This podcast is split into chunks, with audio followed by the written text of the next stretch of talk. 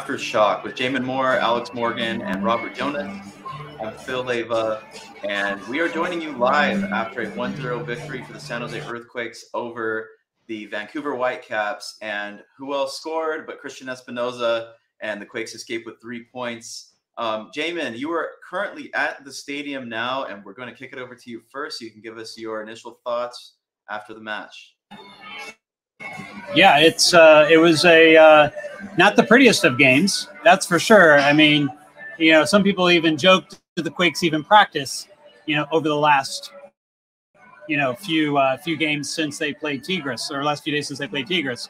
You know, at times it was it was pretty rough, and I did not like the way they came out defensively. I didn't like the way that they came out and set up because it gave a, too much liberty to the Vancouver 352 and you know with a very potent two up top I felt there was too much liberty to be able to penetrate and be able to either get the ball wide to the wingbacks or even find one of the strikers in behind.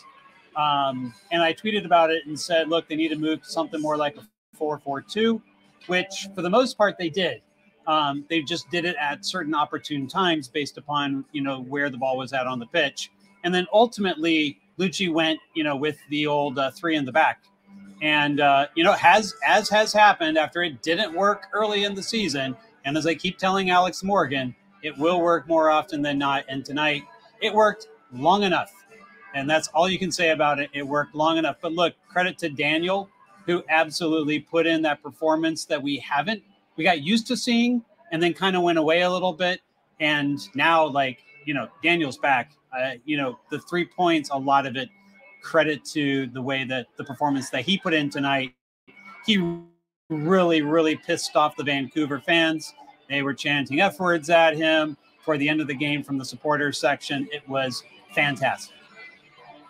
Oh, by They the way, Luchi's already at him. I like showing which- up which here. So we're Uh, Alex, the, the tried and true 442 coming through for Luchi here. Do you agree with Jamon? Do you think that this was the formation that was the saving grace for them in the match? Look, Luchi made good in-game adjustments at halftime. The Quakes were getting pummeled. They weathered that second half very, very well. But I believe we're going to be going right now to Luchi Gonzalez. for So we'll get joining a chance to tonight's post-game press conference following our 1-0 victory over Vancouver Whitecaps FC. We'll start with the first question from Alex Morgan. Hey, Luchi, thanks for joining us tonight. Good to speak to you. Uh, congratulations on the uh, Hey, looks like we lost the press conference, Robert. Uh, just the two of us here for a moment. So, Robert, I can't tell if your audio is on or not. Can you hear me?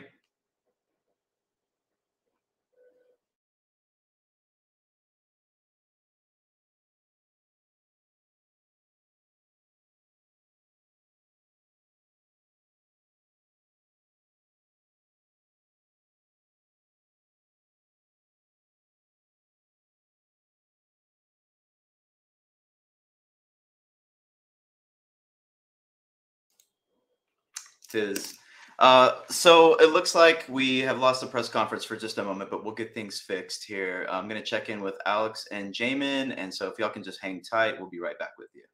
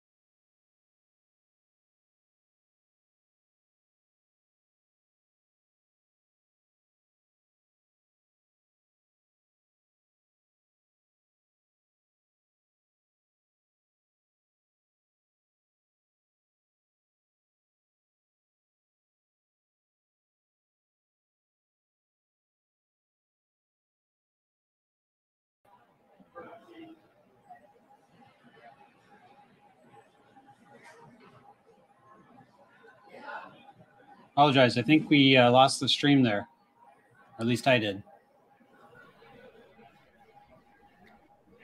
Have we lost Phil here? Are we are we down a man? Well, I, I also lost. I also lost the stream. I think so.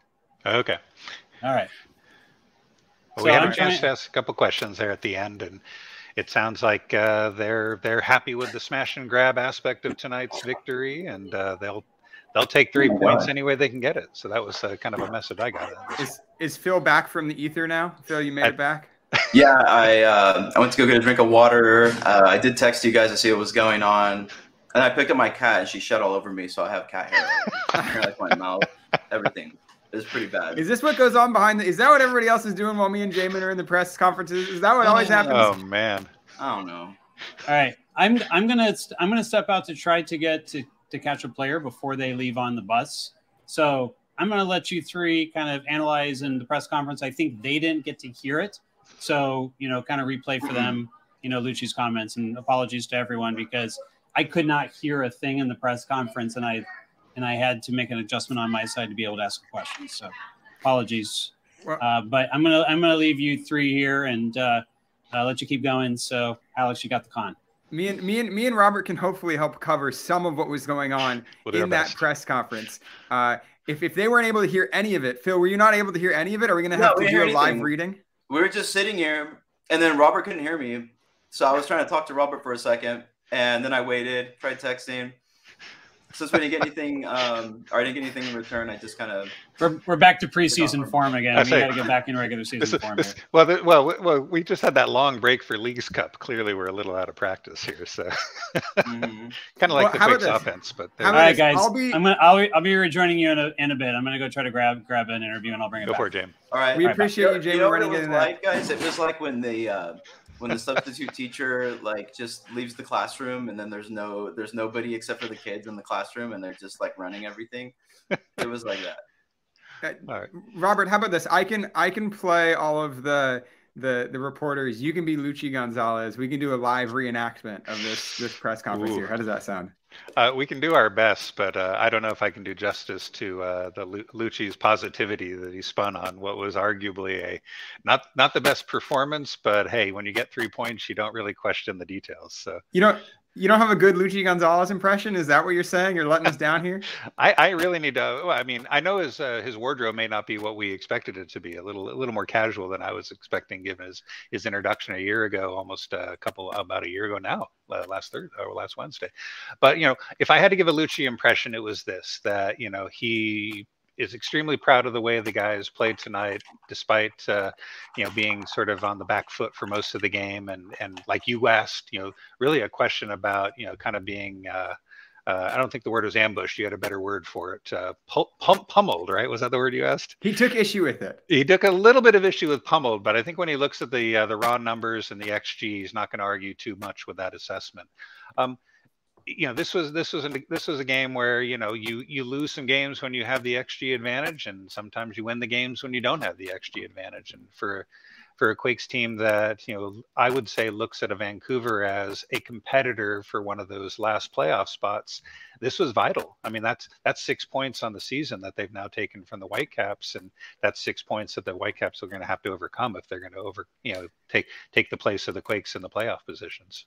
Robert, who needs who needs a press conference when we have you to to break everything down here I, so well? I, I've said this before. I think I've covered enough press conferences that I could probably reenact any press conference successfully, but but I don't want to just provide a disservice to our viewers who who demand the real thing. But uh, yeah, it was uh, you know that that was my, that was my take home. Uh, they uh, I'm sure they're going to be more than happy to get on that plane, take those three points securely in their take home luggage, and get back to San Jose as soon as they can.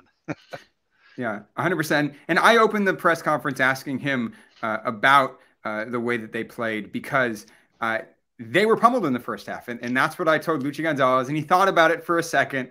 And then he said, okay, maybe that's fair. I don't think he liked the, the, the word pummeled used to describe uh, this team's performance. But the reason I said that was because, uh, you know, Vancouver Whitecaps had 1.5 XG. The Earthquakes had uh, less than 0.5 xg. They really only had one chance this whole game. Vancouver Whitecaps uh, were putting shot on target after shot on target uh, in that first half. And I think if Luchi Gonzalez goes back and, and watches that game tape again, he'll he'll understand where that question was coming from. But we want to give him credit because the way that they adjusted in that second half and the way that they held on was really admirable. And I think that's what he was taking away more is that uh, smash and grab mentality, the grit that they had to have to get through that one, because that's not a situation where the Quakes would have been able to hold on in the first half of the season. The first half of the season, we saw them time after time give away those late leads and let critical points slip here and there. But then the, the other question that was key was, was Robert's question and saying, look, this is a, uh, a big six pointer. You're playing a game against a Western Conference rival. How does this make you feel about your chances going forward in the playoffs? And he was optimistic about that. The, the takeaway from this one, regardless of what happened in the performance, he was happy with this one because of where it leaves them in the table, one step closer to the playoffs. Yeah, and I think Jamon had a really good point, and, and the coach agreed. You know, the Quakes did a very good job of congesting the middle of the field as the as the game went into the second half, and that just you know you know forced Vancouver into cross after cross after cross, and the Earthquakes were ready for it. You know, bringing in Jonah Mensah was a was a very good idea. You know, he's a guy who's got that aerial ability. He's not going to be fast, but you don't have to cover a lot of ground when you're basically defending in the attacking third for the uh, for the remainder of the game that last 20 minutes, and you know none of the uh, Quakes defenders really put a wrong uh, step forward. Daniel made all the saves he had to do in the first half and really didn't have a lot of spe- stellar moments, but didn't need to make the stellar moments in the second half as the Quakes really saw this game through. It's, it's a fantastic sign for a team that's going to need, I would expect at times in, in these remaining 10 games of the season, to have that kind of defensive wall to see out games, whether it be a point on the road or a win on the road like tonight, or to ensure a victory at PayPal Park in, in some of the games they have left. These are going to be the points that they're going to have to get to make up uh, and potentially uh, to make, you know, keep the difference uh, in their favor when it comes to finishing in the top eight. Yeah. And, you know, it's one of those things that we've repeated throughout the year as well. And that's how important Daniel has been for this squad. I mean, making save after save, right? The team uh, honestly wouldn't have been able to hold on without him. I think at some point Vancouver would have broken through. They had a lot of really great chances. But speaking of chances, I did want to talk a bit about the goal that the Quakes scored because we haven't really gone into the specifics yet, into the you know what that looked like in the buildup and the the finish and everything leading up to it. Um, one thing that I thought was really interesting was up to that point in the match, the Quakes had really like struggled with their uh, with a lot of the technical stuff, right? The passing, like they weren't making very many things happen. They were losing possession, uh, and this was a moment in which you know a lot of folks were in the the Slack chat, right, for Quakes Epicenter. We're talking about how poorly they thought Cade Cowell was playing in terms of his decision making, his one on one, and it was Cowell who actually started that counter attack, right? He goes back and he receives the ball uh, far back in their own third of the pitch. And he sends it over to the right flank to find uh, Cristian Espinoza. And I know, Alex, last time that you and I were together over at PayPal Park, we were talking about how Espinoza really has to be on one end or the other of these counterattacks for them to even be effective, right? And a lot of times they have to rely on him to be on the end of it. Well, he was there as part of like he was the catalyst leading into that, and he ended up uh, helping move the ball forward um, which eventually led to Jamiro Monteiro getting the ball and then crossing it back over to Espinoza for him to score the goal. But I thought it was quite interesting that, you know, a lot of folks were already talking about, oh no, Cowell is playing so poorly. This doesn't look good for the transfer news that just came out, the $3 million to Bologna uh, with the 5.5 million incentives total and really focusing in on Cowell. So it was Cowell though that started that counterattack. Um, Alex, I'm curious about your thoughts here though. I mean, you guys talked a lot about this transfer and what it could mean for the team. I mean, uh, are you kind of on board with a lot of the fans who were disappointed in Cowell's performance overall? Or are you seeing some of the uh, the light here that I'm seeing as well? Look, the, the Quakes did what they needed to do tonight. They they didn't muster anything offensively, but they had one dangerous chance and they made it count. And then they were able to bunker and withstand the rest of the pressure.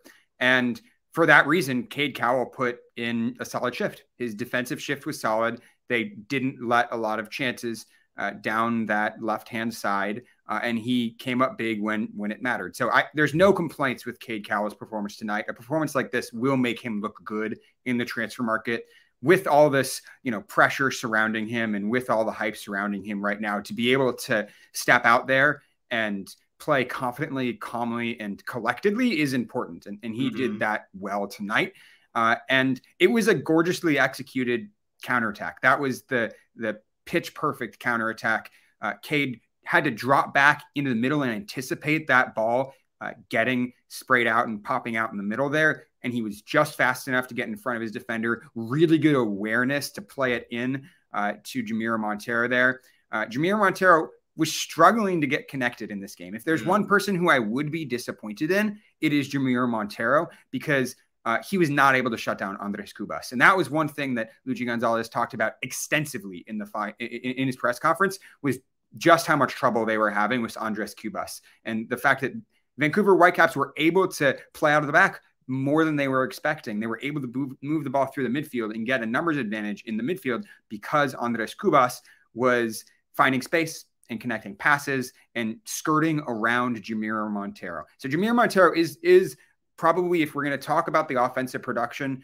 uh, and, and, kind of the bigger picture with issues this team might have going forward is, is probably where I'd put that asterisk.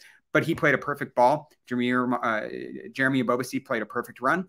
Uh, and it's a beautiful uh, early cross into to Cristian Espinoza. All of the runs they made were good. Cade Cowell, not only did he make the initial pass, but he continued his run, drew a defender with him to the front post. And that's what allowed Cristian Espinoza to have a wide open sitter at the back post. It, it looks so simple when you execute it that well, but it's not simple. And it uh, takes a lot of detail in like very fast paced situations. And the Earthquakes, uh, you know, stepped up to the to, to the plate on that one. Alex, I'm glad that you mentioned that actually because he did go from one end of the pitch to the other, right, to pull that defender. And the defender for the Whitecaps kind of got caught in between two places there, and he didn't commit either way. He didn't cover Cowell either. So if Monteiro had pass the ball back to Cowell, which I'm glad he went to Espinoza because he, he tends to be a lot more clinical in front of goal. But if he had gone to Cowell, he would have had a really great opportunity to score a goal as well. So I thought that was really great. But one of the things I was con- I've been concerned about, and I think a lot of folks have been concerned about, are, is the decision making that Cowell has made throughout the season. I think this is one of those moments where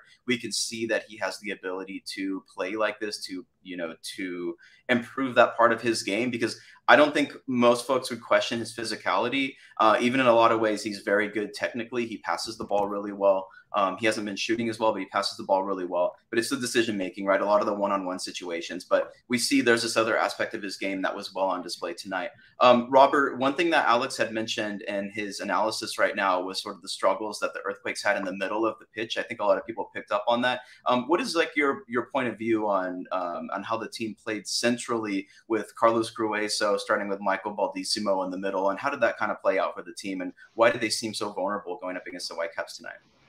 Yes, it's interesting you asked that because that was exactly the question I asked Luchi.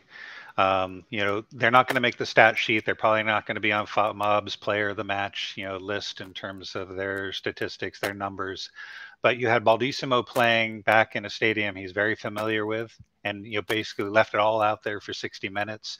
You had Carlos Gruezo doing what he needed to do without being spectacular, and it's it's just enough to disrupt Vancouver that they couldn't, you know, just you know basically boss the midfield, you know, for that for that full 45 minutes, that full 60 minutes that Michael's on the field. Look, it wasn't a stellar performance. The Quakes didn't win because Gruezo and Baldisimo shut down Vancouver, but they did enough to to force Vancouver to try the the wing entries, and that was something that the Quakes were much better prepared to handle. So, you know, disrupting Vancouver enough is something that I kind of wrote in my notes that I thought I thought they did very well. And you know, starting Baldisimo was clearly uh, uh, out of necessity. Judson is injured and still coming back from surgery. Jackson is out for the game because of yellow card accumulation. And so putting a, a, player in there that has, you know, kind of a lot to prove in a situation against his own team is something that you can take advantage of. It's a little bit of an edge that maybe he provided that another midfielder might not have. Uh, when Niko Tsakiris came in, he, he played well, but uh, I don't think he had the bite that I thought I saw Baldo at, at times have. Um, again, they did enough to kind of disrupt Vancouver and not allow them to be completely comfortable in the center. You know, again, just like you said, Phil, it wasn't that Vancouver was stymied in the center, but they were just disrupted enough that they, they couldn't take advantage of the Quakes. Uh, Alex is over there biting his lip. I know he has something to say here. Yeah, I, it, you know, Baldisimo and and uh, Gruezo don't deserve credit for this victory. All of that credit has to go to Daniel. That was a man of the match performance. That is, you know, the kind of performance that's going to get him player of the season, right? There's there's no question at this stage that Daniel has single handedly saved this team at least seven or eight points over the course of the season. He's been a phenomenal addition uh, to this team, and and this this performance was was on Daniel. Uh, but I, I want to be sympathetic to Baldisimo and Gruezo because they were put in a very difficult situation. And I think they made the most of a difficult situation. The problem was not that they don't know how to defend, they do know how to defend. The problem was that the Quakes were giving Vancouver so much space in the midfield to Boston midfield. They were at a numerical disadvantage the entire first half. Vancouver, with that 3 5 2, had more numbers in the middle they were able to bypass San Jose's front line way too easily. There was too much of a gap between the front line for San Jose uh, and and that midfield block, and so they were just having a a ball getting in that open space and then playing between Baldisimo and and Gruezo and and Baldisimo and Gruezo. I, again, we want to give them credit because they were just able to hold on, but it could have very easily gone the other way.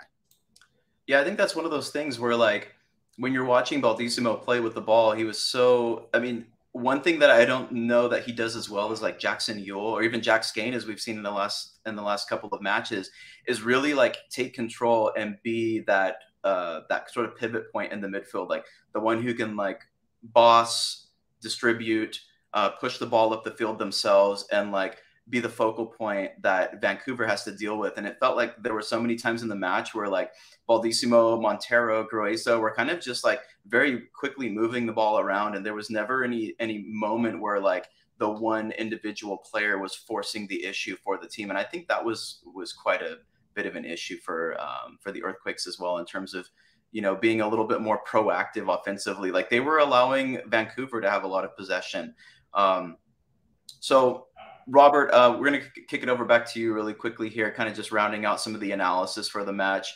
Uh, if there was any other points you wanted to cover, like the defensive performances, you had already mentioned the Jonathan Mensah sub, maybe some of the tactical changes that Luchi Gonzalez made. Uh, as they went through the end of the match, we did see some other subs as well. Niko Tsakiris was one, so we got to see him play for a little bit. One person that we did not get to see was Matthew Hoppe. A lot of people have been anticipating uh, his entry into the match. Uh, Robert, you have any other specific points you wanted to chat about? Um, I don't remember. Uh, Jamon Moore asked a perfect question of Luchi about some of those second half adjustments, and Alex might remember more of the details than I do. Um, but the way the formation changed and the way that they, uh, you know, they basically, you know, took the uh, took the advantage of the last 30 minutes. You know, they had a one goal lead and they compacted the field and, and did what they needed to do. Again, I said it earlier. You know, Daniel was definitely the player of the match, um, and it's for the heroics in the first 45 minutes. You know, I mean, he didn't have to make a spectacular save in the second half because of the way the defensive structure of the Quakes was able to keep Vancouver at bay. Um, if Rich, Richie Laryea puts a couple shots on goal in the first half instead instead of being self selfless like he did, you know, maybe Vancouver takes that early lead and this game is very different. But uh, you know, that would be the one place that I think Vancouver is probably going to be kind of uh, you know clenching their fists so they didn't take the opportunities that they did have and and and basically you know, allowed Daniel to be that uh, that superstar tonight. Um, I wanted to make a comment about the uh, the counterattack. Uh, Luchi mentioned it as well in the press conference because it wasn't asked directly, but you know the the play of Jeremy Ebobisse, the the selflessness to make that pass, um, that was the Quakes' one shot on goal tonight, and they made it count. You know, I mean, that's that's the beauty of soccer. As long as you get the one shot and you, you put it in the back of the net, you might walk away with the three points. Um, I think it sounded like he was a bit disappointed that they couldn't muster anything else up, but I, he also didn't seem to concerned that the offense wasn't clicking in the way that I think, you know, watching on TV, it would have been nice to see the Quakes find a second goal or really kind of put more pressure on Vancouver to to kind of you know kind of play the ball in their half of the field. You know, but the, you know, again, I said it earlier, and I think it's it's really important to remember. This is the kind of game that you, know, you may look at the form guide a month from now and say, "Oh, cool, the Quakes got a win on the road. That's pretty awesome." Um, but the way they got this win is not a blueprint for the way you want to play every road game, but it's the kind of performance they're going to need at some point if they're going to continue being successful. If they're going to, if they're going to make a run into the playoffs, if they're going to make any noise in the playoffs, they're going to be the underdog and probably a big underdog at times, and they're going to have to do something like tonight to uh, to come out on the right side of, of the results. And and the thing that makes me really optimistic about this one, Robert, is that it felt like the Quakes had depth. It felt yeah. like they were making defensive substitutions right. in the second half that made them better. And that's not the case. That hasn't been the case for for the, the entirety of this season. But the uh, Mensah sub to bring him on and go five at the back was a solid call. Uh, that helped shut down Vancouver, block up the space, also helped them defend aerially some of those crosses. You had Paul Marie coming on. That's a good defensive sub in my book. He was pressuring the back line, making Vancouver uncomfortable, preventing them from getting in dangerous crossing situations. Uh, you had Niko Tsakiris come on. I don't think he covered himself in glory, but he is a workhorse. He's willing to get back and put in a solid shift. And that was enough tonight. And you had Ayo Akinola come on for uh, a, a, really solid performance. And having him come on in those late game situations, just as someone to receive the ball as a nine, to cause trouble against the back line, uh, and to you know disrupt some of that initial build out from Vancouver was huge because that is not a player that San Jose had at the beginning of this season, and that's not a they didn't have somebody on the roster who could do that. We saw Jeremy Ebobisse go 90 minutes game after game and look exhausted by the end of the field. And the Quakes were essentially playing down one in, in a lot of these games because Jeremy Ebobisse didn't have enough left in the tank every week to to make all those runs. But but Ayo Akinola is a huge addition in there. And given the way that Leach has now constructed this roster, having him back there, it feels like the Quakes are much, much more solid and well prepared to go into these late game situations where they're holding a lead. And that's something they're going to need if they're going to go to the playoffs. Having that depth is really critical. And this isn't even a team that's fully fit. You're right. They have Judson out, they have Jackson Yueill out. They have you know two key yep. midfield players gone, so they were missing two players, and it's and Jack Skahan, Jack Skahan as well, and and and yet it still felt like they had good depth. So that was what made me optimistic about this one. And I want to welcome back Jamon Moore uh, as well. Jamon, were you able to get any uh, any post game uh, quotes for us? Were you able to to grab any of the players and harass them on their way out of here? I, I, I was I uh, I was able to grab Tanner Beason and and Delivers. just to be clear, first first, it's a madhouse down there. Uh, and this is an NFL side stadium, so it's a madhouse getting there, it's a madhouse getting back. But down there, around the Quakes locker room, lots of excitement. People uh, obviously feeling very, very good about getting out with this win. And uh, Florian Jungwirth uh, is down there saying hi to everyone. So uh, that kind of slowed down the process of being able to grab a player and their turnaround in order to be able to get to the airport. When I got there, they're like, "Yeah, we're leaving in five minutes." So that was that was the uh, pressure that we were under to be able to deliver. So yes, we did get three questions in with Tanner Beason. If you want, I can play it now. And, you have the uh, audio. Have the this is a stellar journalist on top of his game in his prime this is, right this here. is this is this is why we do it. So three questions for Tanner Beason. Here we go. Jason Tanner, huge three points tonight. The back line held strong and got a clean sheet. Uh, it felt like a game you guys really had to suffer in. Uh, talk about uh, kind of what they threw at you, particularly in the first half, where you know they were breaking lines and creating a lot of havoc for you guys in the box. Uh, yeah, obviously they play two strikers, which is um, not something everyone does, and two big guys. So it's it's always going to be a little bit um, more busy for us centrally, and then they're pretty direct um, and have guys to play off of those direct balls. So uh, they, they, were dangerous in the first half, and maybe we weren't um, weren't compact enough at times to to make it as difficult as we could have. Um, and I thought we, you know, we kind of weathered the storm a little bit. Um, got a goal in a great transition moment, and then set up uh, much more um, comfortably in the second half to, to yes, have pressure, but uh, manage it more comfortably. Yeah, and a huge performance from Daniel tonight. Several key saves you know he's uh, he's been big for you guys this season and really helped you get uh, points in several games. But tonight's got to be maybe the most important three points of all so far. Yeah, I mean, big to get three points on the road after uh, a bit of a break. You know. Um, it's difficult to get back out there after weeks off, and uh, so big, big three points on the road. Difficult to win away from home in this league, um, and yeah, Daniel was was big time Final, final question: adjustment in the uh, late later in the game to be able to bring in, you know, the three in the back. Something you guys have done in a few games this season, and generally speaking, it's worked pretty well. Uh, you know, how comfortable you know are you when you see that uh, you're bringing on uh, you know Jonah Mensah there to be able to make it uh, three in the back? Are you like, finally, we're getting a bit more help back here?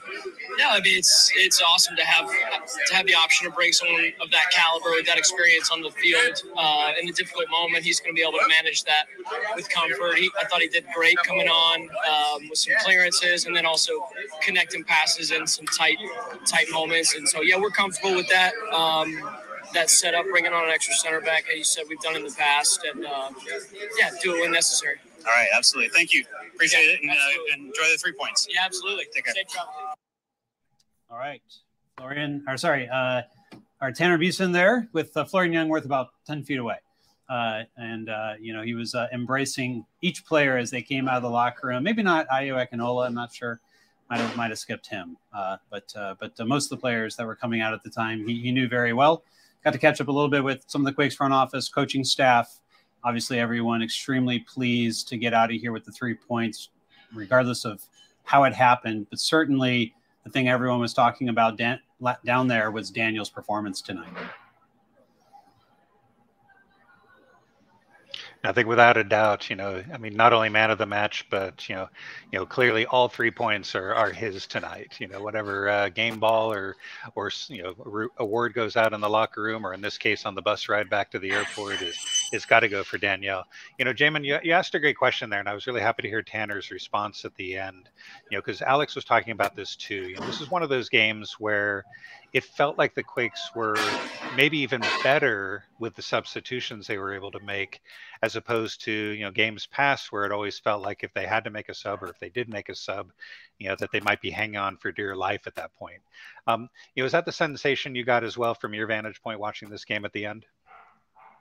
Yeah, I felt I felt the subs were uh, kind of extremely well managed tonight, and, and even you know just the decision to bring on Paul Marie as a winger to be able to both give a little bit more on the defensive side, but also Paul Marie, if if the, the counter is on, if those numbers get pushed too far forward, you know, uh, by uh, by Vancouver, you know, giving having Paul Marie out there to run at that back line and and with some with some fresh speed, you know, I think was a really good move. You, it could have easily been like, hey, let's give you know Matthew Hoppe his debut, or you know, let's let's put out Benji Kikanovic. But I think it was the right move.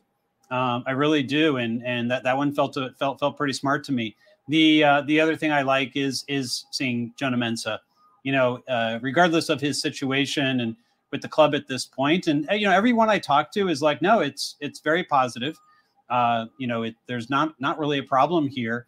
Uh, and one of the things that I heard was that one of the reasons that um, that they are giving the time uh, to, to Tanner is because competitively it's very close, but also Rodriguez they feel is a bit better on the right side. So it's a nod to where Rodriguez's own strengths are, and him being a center back that they've re-upped the loan for and yeah, I, I think they, they've got to be interested if the money is right to be able to bring him back next year. So, in that situation, in a situation where maybe Mensah doesn't come back, um, you know, you certainly can understand why they're they want to put everything into Rodriguez, make sure they're getting the value, you know, out of this loan, and then make a decision because it's probably not cheap if they want to uh, buy that uh, buy that contract out. So, you know, you can kind of understand why you know that is a, a, reason they want Rodriguez on the right side, and they're very comfortable with what Tanner Beeson brings on the left. But just to be able to bring on someone like a Jonah Mensah to a to a back three late in the game, huge, right? There's not many teams in the league that can bring on a center back that you would say is probably as good as the two that are out there already. Um, and and you know it's worked many more, much more often than it has not worked this season uh, to go a bit more defensive and, and bring that on. And Vancouver was just dumping in crosses, you know, toward the end when they weren't getting getting fouled, but um, they were dumping in those crosses left and right, and the Quakes looked very very comfortable clearing it out um, every, almost every single time. You know, before we go on really quickly here, I want to take a moment to um, to shout out quakesepicenter.com. For folks who are joining us here tonight who have not seen our website, who have not checked it out, make sure you go over to quakesepicenter.com. That is what houses the aftershock. All of the articles that are written by our wonderful journalist Robert Scott the Cup there. You can check out our shop as well, where you can get one of our wonderful scarves, as you can see the one right behind me there. Um, you can also, there we go. You can also find the Patreon on our website. For just a couple dollars a month, you can get early access to our content. For five dollars a month, you can get access to the Patreon Slack, which uh, most of us were very active on tonight. It was a lot of fun. So I want to encourage folks to go check that out. Follow us on social media. On are we calling it X now? I don't know if that's a if that's a thing or not. are we calling it that? We still say Twitter. Um, I say still say Twitter. Follow us on Twitter, Quakes Epicenter, and on Instagram and Threads. You can follow us on there at uh, Quakes Epicenter as well. Um, I did want to. I wanted to continue with Jamon here, Alex. I know you had something you wanted to say, but considering we just got Jamon back and he has the stadium perspective, I have a question for him. This uh, is not a fake background. I'm actually here. Yeah, and actually, it, it's so cool looking. It, it is almost fake, but yeah. Um, I'm curious, Jamon. Uh, the first 22 minutes of the game, the Quakes didn't have a shot on goal, and so I'm just curious, like what you were seeing there, what they were struggling with, particularly what that looked like, and what you attribute a lot of those struggles to. Because at that point in the match, we fully expect this team to have at least taken an opportunity to score a goal, and it wasn't until Jeremy Ebobisse had that header which really wasn't much of an opportunity in itself. So, what were you seeing, and what do you attribute a lot of that difficulty to? Yeah, I, I, you know we we talked a bit about the kind of the four three three defensively, and I just don't feel like it matched up very well with with the three five two because you're already giving up the central midfield three versus two, and then you're dealing with two strikers. So your center backs have to occupy the two strikers. And what it did is it created situations, and Cade Cowell defensively looked just lost. Like he was just in no man's land multiple times, and they had a lot of joy on on their right side, uh, the Quakes left side, uh, being able to find their um, their wingbacks, and that was causing a lot of problems uh, tonight. So I do feel that you know I, it looked to me a little bit more four four two because they always seem to have a second guy coming out, but but Luchi called it a, a, a four five one and um, you know that felt like a pretty good answer you know that would deal a bit more with the wingback situation and also you know have enough there to be able to occupy the center of the pitch so that you weren't just getting outgunned um, and so that starting off in that particular configuration i don't think they did them any favors you know we talked we talked with one of the technical staff um, that was up here uh, around the press box at halftime, and you know, basically said, you know, the idea of trying to match up to their back line, the th- three versus three, you know, kind of makes sense when you're putting the pressure, but those opportunities were few and far between. And then when the Quakes won the ball, they were so under pressure. There was they were double teamed a lot and everything because those numbers were already forward for Vancouver. So they already had the numbers forward. So it was very easy for them to put on pressure to Akapo or to Rodriguez or uh, Cade or whomever got on the ball next, you know, it was really easy to kind of double and turn them over and be able to keep the ball in the other end because of those numerical mismatches. All right, sounds like you're attributing it mostly to the uh, the formation, those mismatches that they had there, uh, the, the parts that you just mentioned. Um, Alex, kicking it back over to you and your response to uh, what Jamon had said previously, or it looks like Robert, you wanted to jump in. I think Robert's pointing up to me. That's I'm just po- I'm just happening. pointing at Alex. He's the man up here. That's what I like. Um, um, uh, first of all, Jamon is 100 percent right. Uh, that the numerical situation wasn't working for the Quakes in the first half, uh, and that's why they were getting pummeled uh, in in the midfield. Um, the the thing that I wanted to jump in on because because that that's honestly not entirely concerning to me. I don't think they're going to play, uh, you know, a ton of teams like the Vancouver Whitecaps, who are very, very comfortable in the three-five-two, who have a defensive midfielder like Andres Cubas, who can step in and completely break down San Jose like that. Moving forward, and I- am not worried about because they're also going to be playing more games at home, uh, and uh, they don't play as passively at home we know that they can play more aggressively, more on the front foot, and they can trigger the press better at home. So I'm not worried about that. What what I was focusing on was the, the second half situation because I do think that that is a situation that the Quakes are going to find themselves in again repeatedly over uh, the course of this season.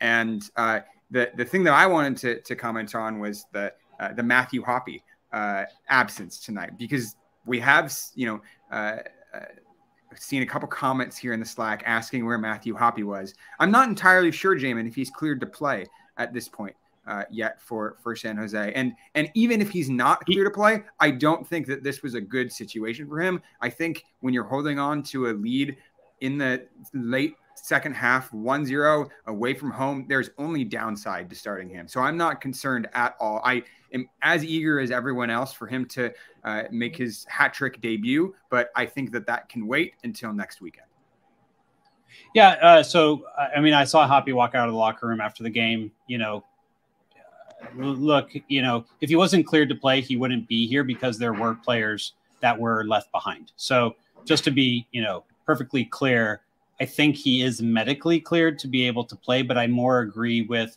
this isn't the right game to put him in. You didn't need a goal. You already had a bunch of yellow cards. You didn't need to CONCACAF the game up even more. Um, I think bringing him in would have just felt like a, a square peg in a round hole. Like I don't even know where you would have put him unless you wanted him to chase people instead of Ayo Akinola. And I thought Ayo did okay. Um, you know, for the most part. He's a bit he's a bit slow, you know, at, at times, but you know, he did his job and he was he uh, won a few aerials and and he was able to bring the ball down and help the Quakes hold on to the ball a bit. So I thought it was a pretty good sum to bring him on. I don't know that Matthew Hoppe would have provided necessarily the same at a striker position um, as a hold up guy in, in that situation where you're trying to hold the ball and be able to get your attack going.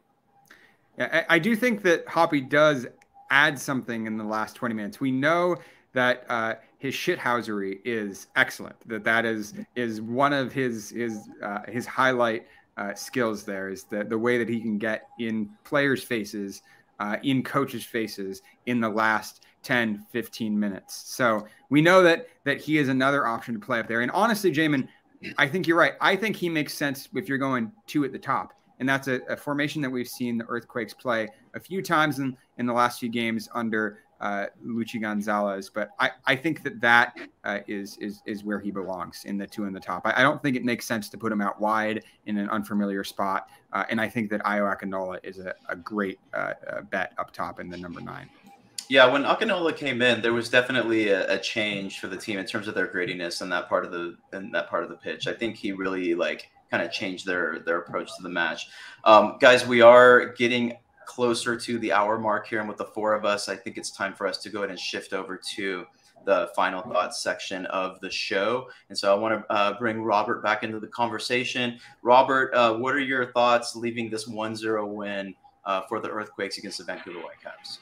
Yeah, look, we're, we're at the point of the season where every game is going to be kind of magnified as it relates to the, the standings, as it relates to the the chase to to make the playoffs. You know, if you look at the standings at this point, following that three point victory, you know the Earthquakes are essentially, I believe, uh, third or or maybe even uh, fourth, or not third, but fourth or fifth in the conference in points per game right now. That's fantastic. I mean, that's what an away victory can do for you. You've got uh, Cristian Espinoza, who's now tied for second in the league in goals scored. You know, something that the Earthquakes made a concerted effort this year to uh, to make sure that he got more involved in the offense, that he was able to get his chances and he was able to take his chances. I think that's another, uh, you know, again, positive sign uh, for this Earthquakes team. And then lastly, a, a kind of a kudos to Jamon, who who's out there in Vancouver made made the venture across the border. Love having you on site, and um, maybe more than anything, I'm really impressed that you're able to get the uh, the BC Place folks to to turn on the blue lights there at the stadium. Big big, thank, big thank you to my to my driver who got me here.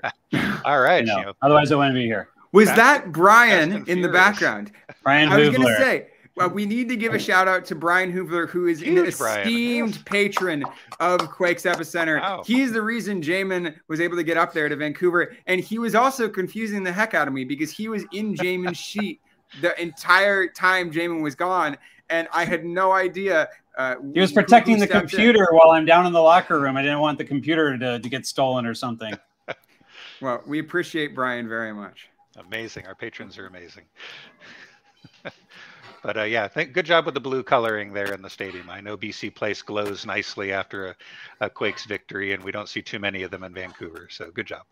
So we we we do have our own kind of potential issue here, which is that they close the parking garage, you know, after games are done after so much time, and we are running up against that time. So we are going to need to say goodbye Um, I think I've given all the thoughts I would like to give for tonight, but I want to just say a huge thank you to everyone. Good crowd tonight. Thanks for showing up. Apologies on the uh, the press conference audio. What we will do, of course, as we've done before when that's messed up, is we will put it up also on YouTube, and we'll put a link into the show so that um, you can get access to that. Of course, if you're in the Patreon, you know that link will be, get shared with you on the Patreon. Uh, sorry, in the Slack as well, um, so that you can uh, you can be able to get, to get it there. But we better go, otherwise, you know, we might find uh, we might find the car in the impound lot, um, and it's a nice one, so we don't want that to happen.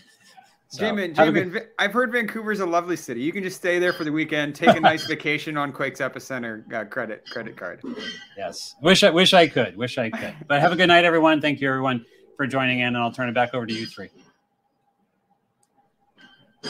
All right, Alex. Well, I guess you're up next. Then, what are your final thoughts leaving the match? Okay, the one the, the the one reason that I'm bummed that that Jamon is gone is because we didn't get to dig in about the Cade Cowell transfer because you you brought it up right at the top of the show, Phil. Uh, but I was saving it for the for the end for for dessert here because regardless of, of what happened in this game, I think that the bigger story in the the San Jose Earthquakes universe this week is what's been going on with Cade Cowell. Uh, there are multiple reports by Jeff Carlisle, Tom Bogert, the best of the best, uh, that Bologna, Serie A team, have put in multiple bids for Cade. And I have good sourcing that that interest is very real, that that bid, those those bids are, are very real.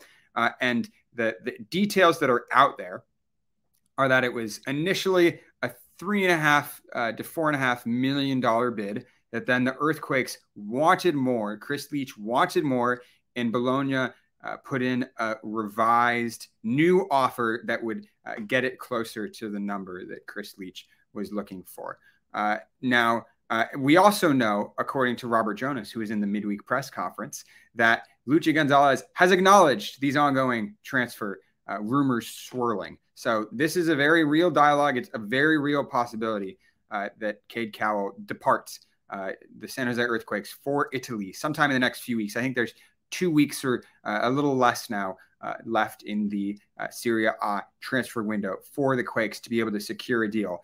And my take on this is that the Earthquakes need to secure a deal. It has always been the goal for the San Jose Earthquakes to move Cowell to Europe. And for the last year, year and a half, this summer has been the target. You've had the Gold Cup, which was a perfect opportunity for him to showcase what he can do. Uh, you have the uh, the appearances he made for the U.S. men's senior team and scored a goal in the Gold Cup. He looked good at the Gold Cup. His stock has never been higher. Now is the perfect time for him to sell, and there's no point in holding on to him because it feels like his growth is plateauing. Feels like he doesn't have a perfect spot in Luchi Gonzalez's system, and it feels like his development will be better served elsewhere. We can see how good he plays for the U.S. men's national team. We can see what his potential is. He needs to go elsewhere to, to, to realize that potential. And that's something that he's been clear about as well. He's been clear about the fact that he wants to leave this summer. He said that at the very beginning of the season, he was 100% clear. His goal was to secure a transfer to Europe this summer. This is a concrete offer from Bologna on the table. Might not be exactly what Chris Leach is looking for, but I don't think that Chris Leach should risk scuttling a deal. I don't think it's worth it to, to, to risk missing out on the perfect timed transfer uh, in order to eke an extra million out of this deal, eke an extra couple hundred thousand. I think that there's a huge opportunity here, and the Earthquakes do not want to waste this opportunity because it's important for Cade. It's important for all the other young players in the club, right? All the, uh, you know, the Oscar Verhoevens, all the Cruz Medinas who want to go to Europe someday who need to be able to trust when they sign that ink, that homegrown contract with the Quakes, that the Quakes are going to get them to Europe, that they're going to stand up for their players and do what's best for their players. And what's best for Cade right now, what Cade wants right now is to go to Europe. And I think it feels like this is the right deal. From everything I understand, it feels like this has been the right time and opportunity for him to do so. So I think it's it's really crucial. I'm going to be watching over the next few weeks if Chris Leach can get this over the line because this could be a, a, a career defining uh, negotiation for Chris Leach, right? Because the Earthquakes aren't routinely selling players for four to five million dollars. That's not anything that Quakes have ever done before. That is a significant amount of money for this organization, just in terms of cash influx. And it's also significant in terms of the the roster maneuvers that they will be able to do. The the GAM and TAM that they get from that will give them a lot to work with next season and to become a selling club. And, and that's the big picture goal here is that they want to become a team like the Philadelphia Union. They want to become a selling team in Major League Soccer who can grow players and turn them over to Europe. And this is their big opportunity. And and they need to make it happen.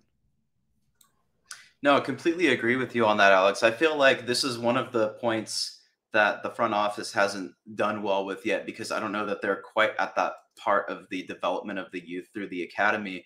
Um, although uh, we're seeing it now, right? We're seeing some of these players come up like Cade Cowell, like Niko Tsakiris. We're seeing some of these promising young guys who have the opportunity to go play over in Europe. Um, I think the front office has done so many good things in the past like year or two, especially after uh, releasing Matias Almeyda and kind of like pivoting and switching with Covelo and then moving to Luchi Gonzalez and kind of changing the way that the team operates, right? Um, the player acquisitions over the past year have been excellent. You know, um, I happened to listen listen in on your conversation with uh, with Jamon about Matthew Hoppe uh, coming into the organization and kind of some of the things that the front office did up to that point. Um, and I just think that they've been doing so well in that. And it's just like selling off these players to Europe is like the one last missing piece that a successful American Major League Soccer club um, does. You mentioned Philadelphia Union and FC Dallas. I mean, those are the two prime examples. It would be nice if the Quakes could be a part of that conversation. And it's not just because it's it's great for the roster, like you mentioned uh, they would be getting some money for uh, targeted allocation, for general allocation, uh, targeted allocation for you know being able to pay down Jamiro Monteiro's designated player contract, for example, would be uh, incredibly helpful to make space for other other parts of the roster, right?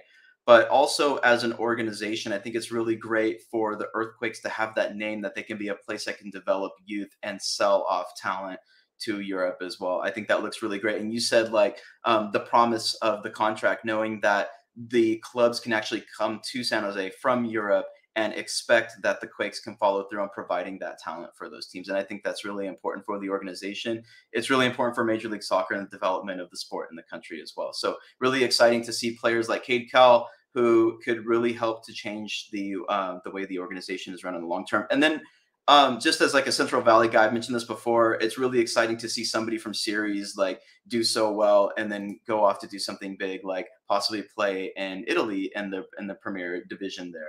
So, um, so yeah, that was kind of like my last thought there. Anyway, Alex, it's so much bigger than Cade. It's so much bigger yeah. than this one transfer. It means so much. It means a lot to a lot of young kids too. And and and if if they don't make this transfer happen and that's a wasted opportunity, that is a, a pretty devastating blow to this this organization. I'm, I'm curious, Robert, uh, if you share that same sentiment, and if you took away anything else from the the midweek conversation you had with Luchi Gonzalez. You know, and talking to Luchi, you know, it's he's had this experience in FC Dallas before. You know, that was a club that was not afraid to to pull the trigger to sell players, even at stages uh, before we've seen Cal, uh, Cade Cowell reach you know they weren't afraid to sell a Bryan Reynolds and others at, times in their careers where they were they were fringe players with the first team in, in Dallas, um, and he had a plan. It didn't always work, but you know he was used to the idea that that was going to be part of the uh, the ethos of the club, and that he was going to be able to manage that. He hinted that he's already in that uh, mode here in San Jose, that he and the coaching staff already are recognize what a post Cade Cowell uh, roster is going to look like and how they're going to adjust uh, moving forward. There, there's honestly no real reason to stop this at this point. If, you, if you're fighting over dollars, you're being penny wise but pound foolish because you have an opportunity to to tell every youth player in Northern California that the earthquakes are a viable pathway to their dreams, to their to their goals, to their to those moves that they want to make. And if the Quakes lose out 500 grand today on Cade Cowell, they're going to make it up in in multiples with those next wave of players that are willing to trust the Quakes organization to get them to that next step. Look, we're seeing USL already make very good business moves to sell players overseas.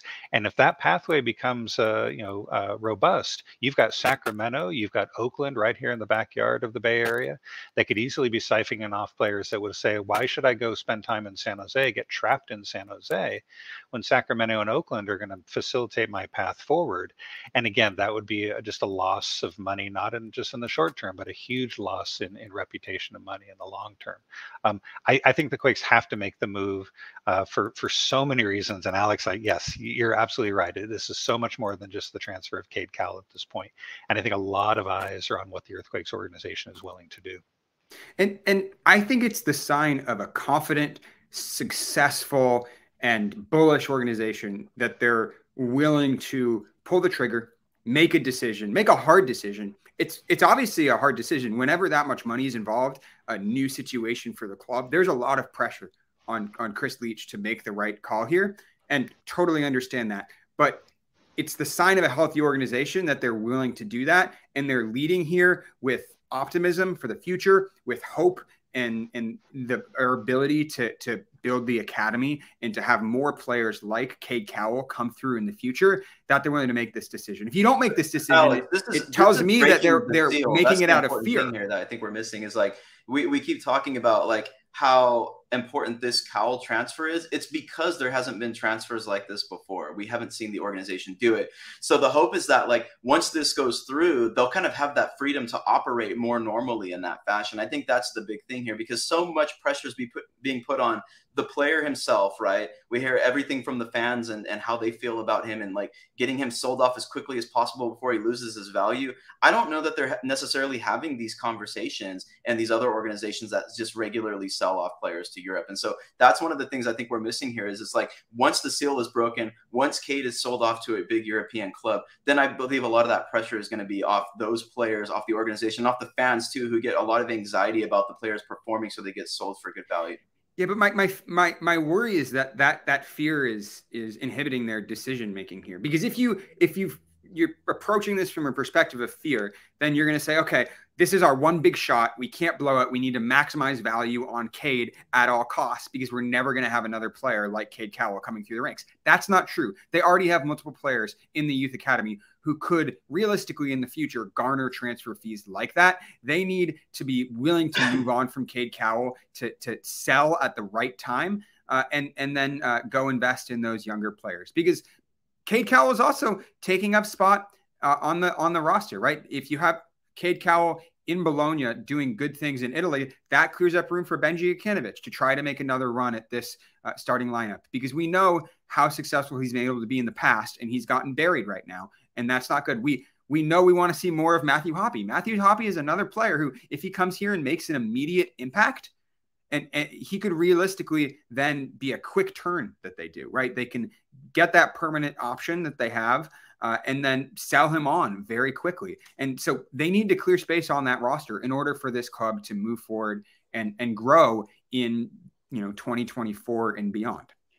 I think that's a good place to leave the show tonight um, because we're going to find out more as the week goes on, right? And the situation with Cade Cowell, uh, we'll kind of see how things uh, develop as the Quakes play their next match against Sporting Kansas City. Could be a really good opportunity for Matthew Hoppe to get uh, to make an impact for this team right off the bat as well, against especially a team that's lower in the table. So I wanted to thank everybody for joining us tonight, especially through some of the difficulties we had early on. It, I know it was like super awkward for a lot of the folks who were uh, who were in the chat with us, for us who were sitting here trying to get things figured out. So thanks for hanging around with us. We had really good numbers tonight. And I want to once again invite everybody to visit quakesepicenter.com, check out our articles, uh, visit us on YouTube if you're not already with us right now, if you're listening to us on Spotify or one of the other podcasting listening services. Make sure you check out YouTube. It's a lot of fun. There's the ongoing chat throughout the show. Make sure you like and subscribe and turn on those notifications. And once again, follow us on social media at Quakes Epicenter on Instagram, on Threads, and on Twitter or X, whatever we're calling it these days. And uh, thank you guys for for such a good show tonight, and have a good night.